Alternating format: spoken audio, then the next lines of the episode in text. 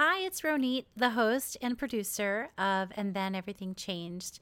Thank you so much for tuning into this podcast and for showing up week after week to support the episodes and listen to the stories that I cover. I started the show in October of 2019 on Halloween with my very first episode entitled A Living Person Among the Dead, and that featured Paul Boardman I'm so grateful that I ran into Paul at a party for a friend because I'd been thinking about the podcast for a while and I knew what the title was going to be and I knew how I wanted it to sound and what my approach would be, but I wasn't quite sure who to start with or when I would start. And then when I met Paul and we started discussing the show and story and what his background was, I just had the big light bulb over my head and I asked him if he would like to be a guest. And Paul, thank goodness, said yes. And I rented some studio space and we recorded it. And to this day, it's one of my very favorite episodes. It embodies my vision for the podcast. And I love the way Paul talks about his story. And if you haven't listened to episode one, I highly recommend it. He also has a beautiful, resonant voice. He should be doing voiceovers.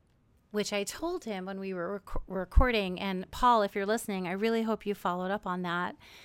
The other thing that is really fun about having 90 plus episodes behind me is to be able to scroll down and see the different topics I've covered and the different guests. It's sort of like, who have I met in the last almost two years and what experiences have I had from my home basically and just a couple of recorded in studios i've gotten to meet and talk with so many people which made my experience of the pandemic less lonely and less isolated in fact when coronavirus first was at large um, on mass like in february and march of 2020 i thought how do I keep on recording guests for my show when this is raging and we're also worried and unprecedented? You know, the times are unprecedented.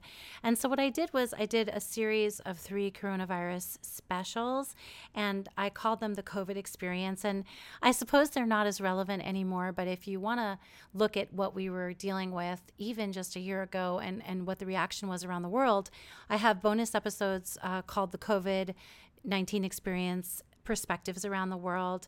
The second one is called Staying Safe Without Getting Overwhelmed. And the third one was Surviving Coronavirus, where I interviewed Lucas Estock, who tried to donate plasma after he survived the coronavirus, but was turned away because he was a gay man. And so I just felt very much that that was a great opportunity to embrace the the pandemic and the timeliness of all of our worries and over the 90 plus episodes that I've recorded so far and that I've published, you'll find a pretty broad range of subjects and guests. So if you're new to the podcast, please go look at whatever platform you listen and, and just scroll through and see what topics interest you, whether it's recovering from diet culture or unschooling ourselves and learning how to educate our children differently, or how people get out of cults and take their power back. And so many different guests from all different places and all different ages. And I've had guests from Uganda. I've had guests from Italy. I've had guests from Taiwan. And I just feel so grateful that I was able to continue working on this show, even through the pandemic, even with the kids at home. And I'm happy to know that listeners show up every week. And so thank you. Thank you for being here and sticking with me. And thank you for sharing the episodes. And I have a whole bunch more in store. I've been recording and editing and deciding what episodes to post next. And I've decided that I'm going to switch to an every two week format so that I can spend the two weeks in between the episodes really promoting that particular episode and sharing it with my audience and paying more attention to it. I feel like with the launch of my memoir, when she comes back in May, and getting my short story collection ready, which will be out in the spring, and working on the podcast, I was running out of time to promote my memoir when she comes back. When she comes back, is a coming of age memoir.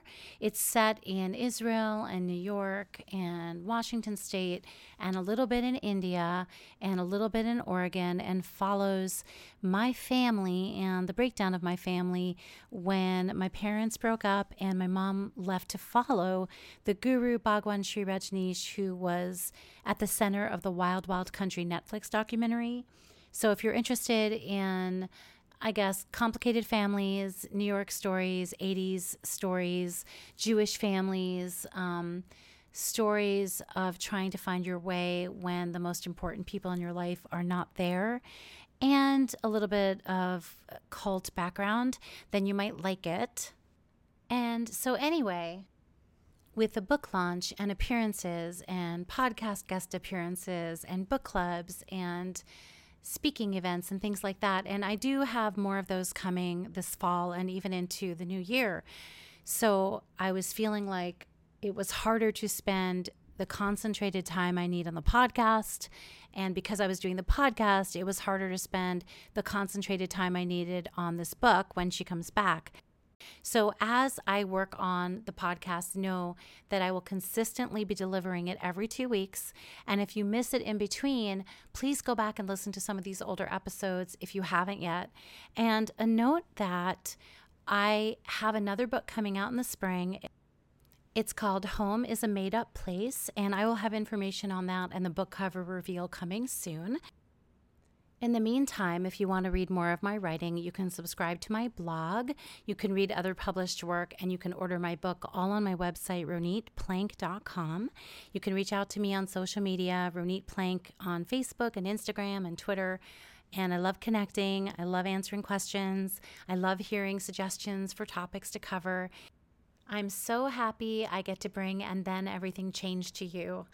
Thank you, thank you, thank you for tuning in.